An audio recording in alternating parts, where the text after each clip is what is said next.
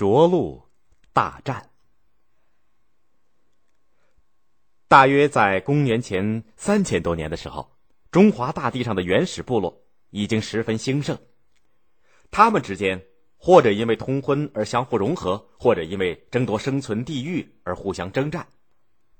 慢慢的一些实力较强的部落便吞并了较弱的部落，一些大的部落集团就形成了。当时在黄河流域的中原大地上，形成了两个强大的部落。他们的首领一个就是神农氏炎帝，另外一个就是轩辕氏黄帝。据说他们两个人都是少典氏部落和有氏部落通婚以后生的，因此呢还是近亲呢。开始的时候呢，炎帝部落在江水流域，而黄帝呢在积水流域。后来炎帝率部落向黄河中原地区扩展。并一心带领族人从游猎的生活向农耕的生活过渡，而此时黄帝族呢也随着向中原地区迁移而来，他们来到炎帝的地盘涿鹿，也就是现在的河北张家口的东南地区，想在这里定居下来。两大部族为了争夺土地和资源，终于不顾亲情的打了起来。他们在涿鹿东南的阪泉地区打了三仗。头两仗，因为炎帝的人数众多，而且呢还用火攻，因此把皇帝打败了。可是到了第三仗的时候，皇帝联络了原先和自己在一起的西北的许多部落，一同对付炎帝。而且正当作战的时候，天又降大雨，使炎帝的火攻失去了威力。因此，炎帝战败被俘。不过，皇帝顾念亲情，并没有杀死炎帝。而是仍旧让他当自己的部族首领，只是让他迁移到了南方。紧接着，皇帝又把不听他号令的荀彧驱逐出了中原，于是皇帝变成了中原大地上各个部落联盟的首领。部落的统一和融合，促使了生产和文化的发展。炎帝不但让自己的部族在涿鹿定居下来。还鼓励包括自己部族在内的各个部族推广炎帝的农业耕作技术和用草药治病的方法，同时传说他还让自己的妻子雷祖教人们养蚕缫丝，织成绢和帛做衣服，让仓颉总结了人们在生产实践当中用的记事符号，创造了文字，还并封宁制陶器，雍富做旧春米，贡古和霍迪造船舟。命荣成制定历法，西河推算凶吉，灵伦制造乐器，规定音律。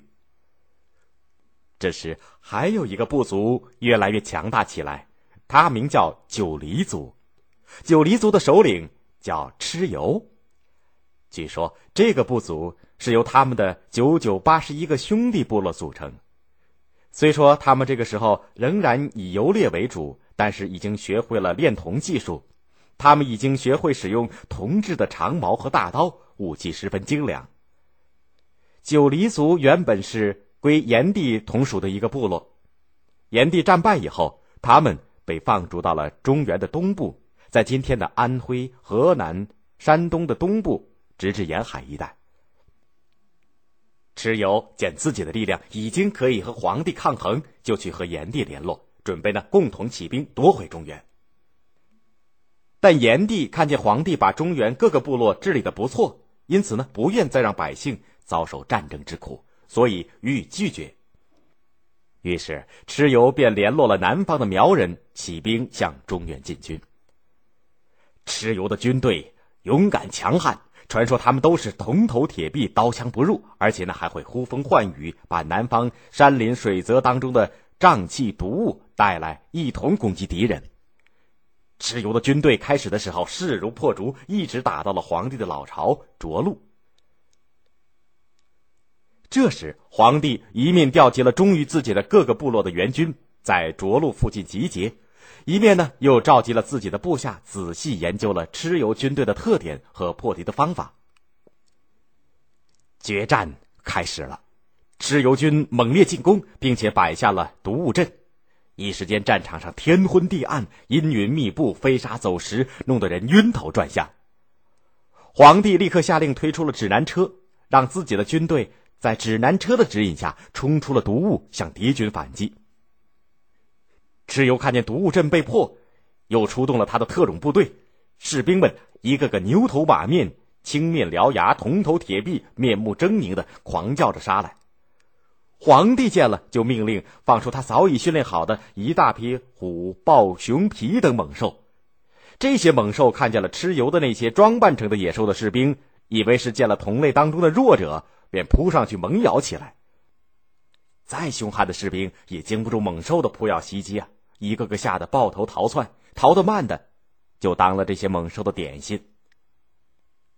蚩尤的前军吃了败仗，皇帝的主力便排山倒海似的向前压下来，蚩尤的军队抵挡不住，纷纷败退。蚩尤在逃到冀州中部的时候，被皇帝的军队俘获，皇帝下令砍下了他的头颅。皇帝战胜了蚩尤，接着又打败了当时不肯听他号令、企图和他争夺部落联盟领导权的夸父和刑天。从此，他牢牢的把握了中原大地的统治权。